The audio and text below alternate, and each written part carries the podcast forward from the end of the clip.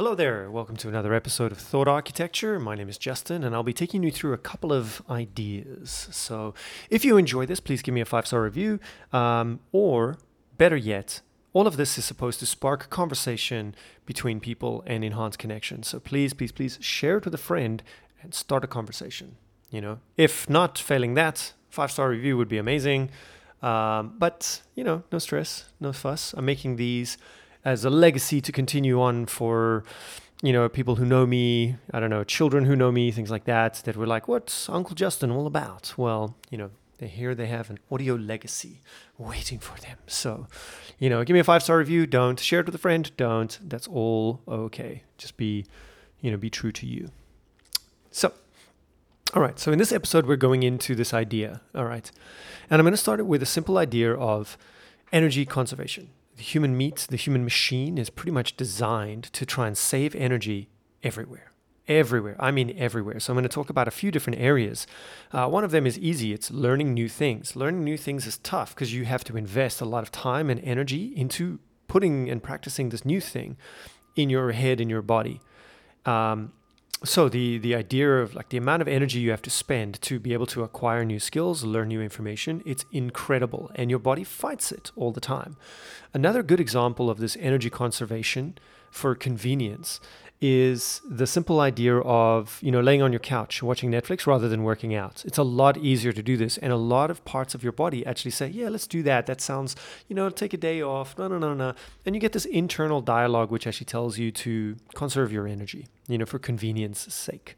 And so the more that we can get around convenience, like oh, it's it's very inconvenient for me to work out. The gym's so far away, and you know, like you start to build up this list of all the energy that you have to spend in order to achieve this goal. So convenience tends to be the killer, right? Think about people cooking their own food versus just ordering takeout. Even though they know it's more expensive, it's worse for them, they will still do this. There is a concept of responsibility that will tie to this, and we'll talk about it in a, a, little bit later as well. But suffice it to say, idea number one is convenience. And so a good another good example of this is there's something called the central governor theory. Okay, and it's it's basically a theory that that explains um, you know endurance. Uh, activities like um, you know running a marathon or something similar to that, and how the body tries to conserve energy, especially if you imagine you take someone who doesn't really run as an activity or a pastime and you get them to run a marathon. What will their brain say to them? All the different ways that their body will try to tell them not to keep running. Oh but you're sore you're tired you can't do it you're out of breath etc you know there's a lot of things that happen in the internal dialogue which try and get the person and discourage the person from continuing running. Why? Why well, it's very simple. It's in the organism's best interest. The actual meat that you have does not trust your brain to make the right decisions. And vice versa. Your brain usually expects the body to go along with it, but mm, that doesn't actually happen, does it?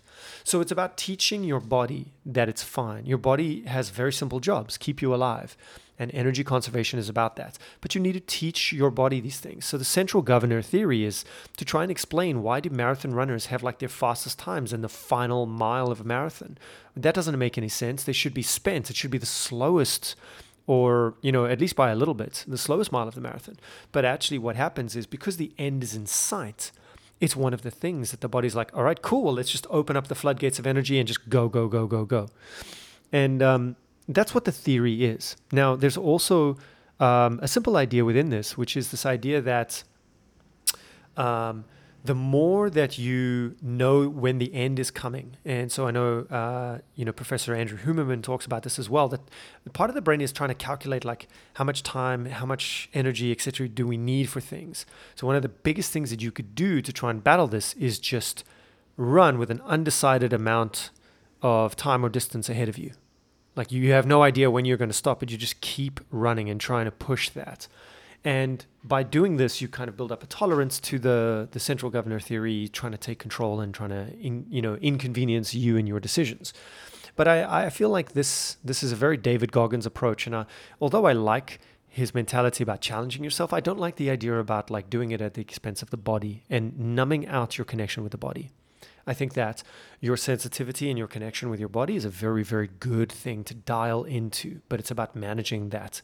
And for a lot of people, it's actually a lot a lot to manage. And you know if you're not doing it in stages and sequentially it can be quite difficult to do.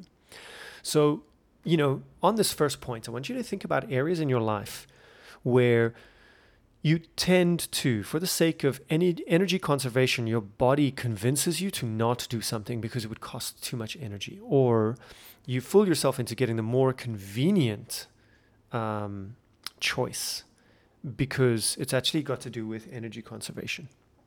Okay, so that's the first one. now, part of this energy conservation as well it, comes in with our groups, okay? And so how we relate to other people. And one big part of this is this idea of responsibility. Okay, responsibility. Now, when I say responsibility, I mean like you are the person who is making the decisions. You are technically the leader of yourself. So you can't you can't be the leader in every single situation. There are some contexts where you are leaders and some contexts where you are not a leader. And if you take full responsibility for yourself in every single facet of your life, it is exhausting. It is exhausting. The energy conservation that um, that happens will be zero, and your body will scream at you. So I want you to understand in in this way, like we tend to give responsibility to certain choices, to certain uh, lifestyle design over. We hand responsibility over to other people. For example, you go to a gym you are 100% responsible for your body in the gym. Yes, this is true.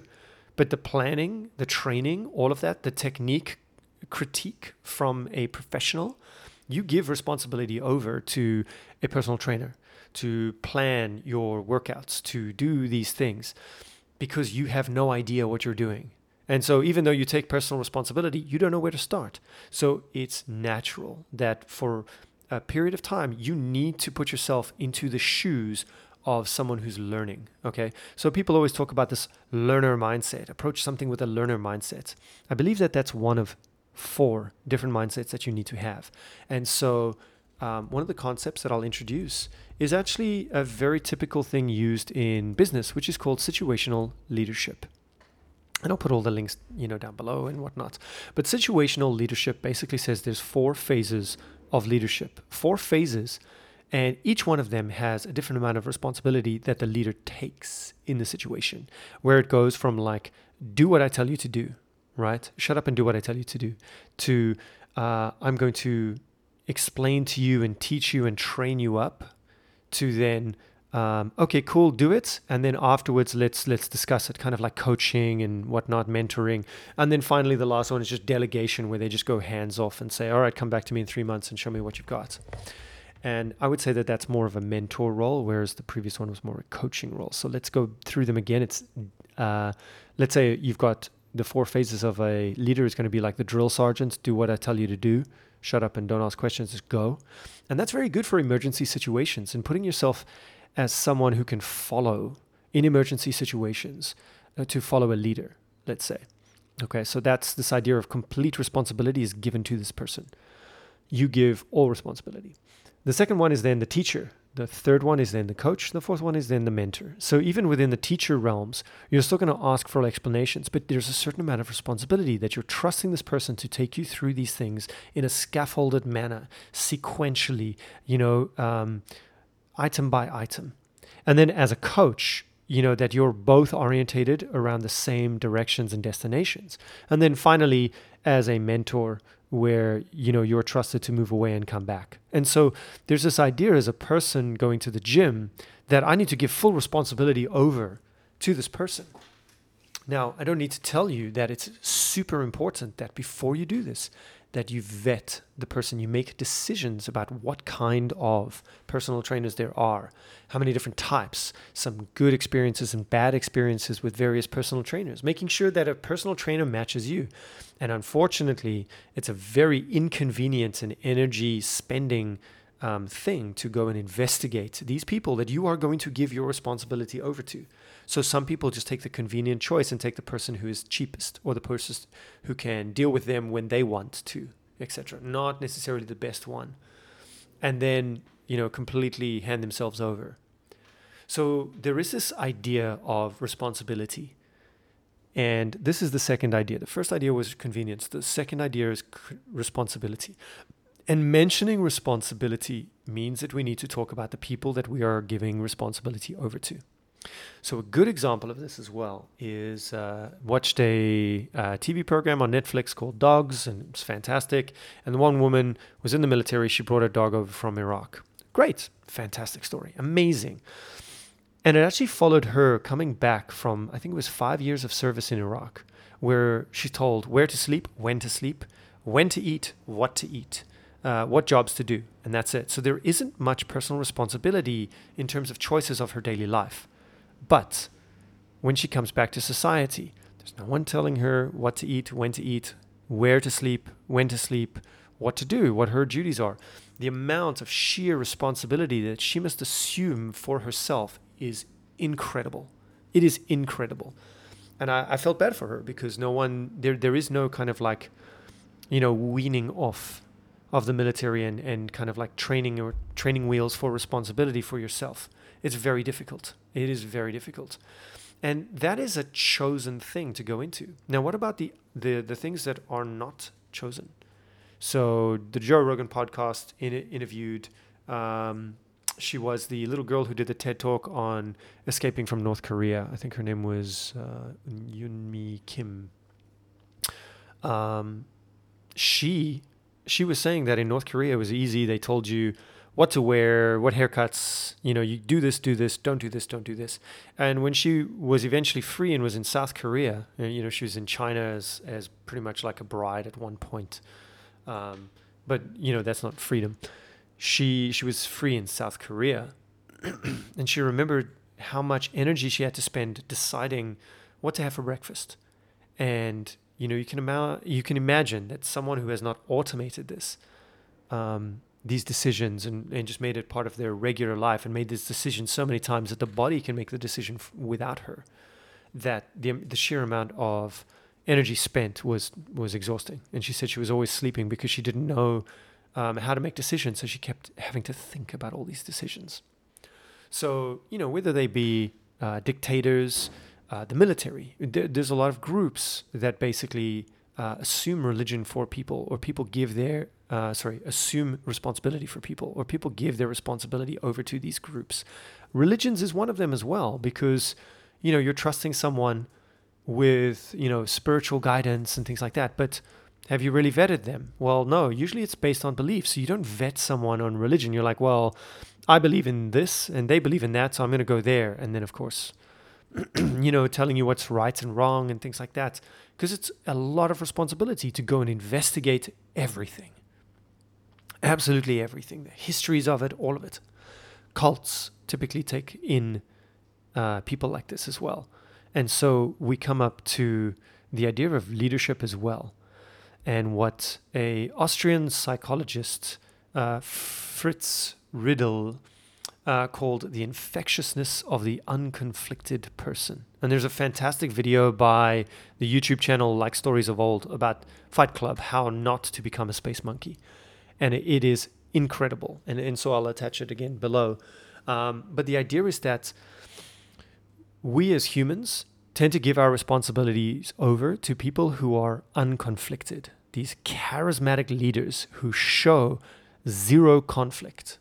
You know, they are they are basically what we want to rid ourselves of. You know, so if I have a stomach problem uh, and it's got to do with my diet, when someone with absolute confidence and certainty says to me, "Oh yes, uh, I do this and I eat this and, and you know I've studied this," and and they come across as someone who has the solution to my problem, especially in an unconflicted manner, I, you know, I am energetically, my body is incentivized to just you know go for the convenient option. This person knows what they're doing. They're showing me with their charisma and their their confidence that they they know exactly what my solution is. I'm going to give total responsibility over to this person.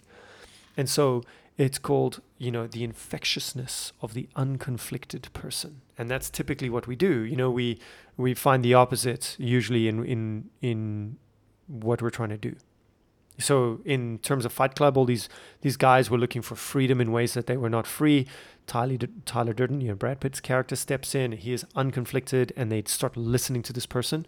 And guess what? They become space monkeys. They become, you know, a cog in a machine. You know, an individual snowflake no more. And so, handing over responsibility to charismatic leader, uh, charismatic leaders, excuse me, is a major issue. And so, unfortunately, our bodies are incentivized to do that. So, people who are also in places of instability usually do this. And here we come to point number three it's places of stability, investment, and instability. So, if people are destabilized, if they're in a, uh, a state of instability, they are more likely to hand over responsibility of themselves in various ways because it's just it's too much energy to think about to consider they've got so many problems already and so it does become an issue. It does become an issue that they will hand over responsibility to someone else. Uh, I don't know what to do. Fine, you know, let's do the most convenient option. Uh, I don't know how to save all the dogs in the world. Let's just donate to a charity. There we go. And it's not about feeling better, it's more about the allocation of responsibility. Okay. So if a person is in a place of stability, then they're more likely to go and investigate and take responsibility for their own investigation, for their own solutions. What do they think is better? And this, of course, means that we need to build up certain skills like critical thinking skills, etc. And so, investment. Investment is when you decide, okay, I, I have enough stability that I don't need to conserve my energy. I can actually invest my energy regularly in building up certain skills, in building up certain opinions and ideas, investing my energy in various things means that you are typically in a place of stability. Okay. So the more we can stabilize people, the less we'll find they just hand over responsibility to someone else. And this draws back on the central theme of all of this, which is the human need, the human desire to simplify everything. This is a big issue that I've got. You know, like people always say, like, oh, you're overthinking things. Well, no, not necessarily. There can be cyclical thinking, you know, circular thinking, where you are not actually developing any thoughts, but you are just repeating the same thought patterns again, again, again, again, again. We want thought development. We want a little bit of complexity, but it tends not to be just, well, simplicity is bad and complexity is good, or complexity is bad and simplicity is good.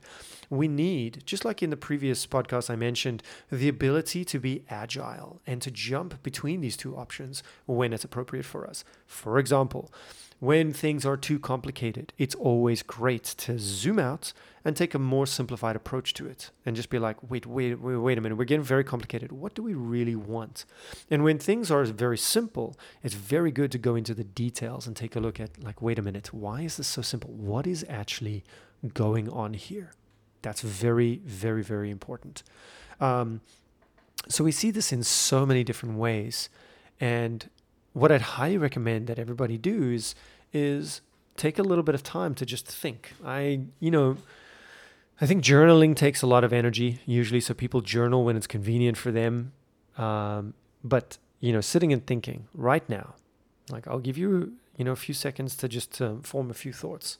But the the simple idea is, where are you stable, and where do you take responsibility for yourself, and where do you assign responsibility to others? Where do you challenge, let's say, what the unconflicted leaders have to say about things.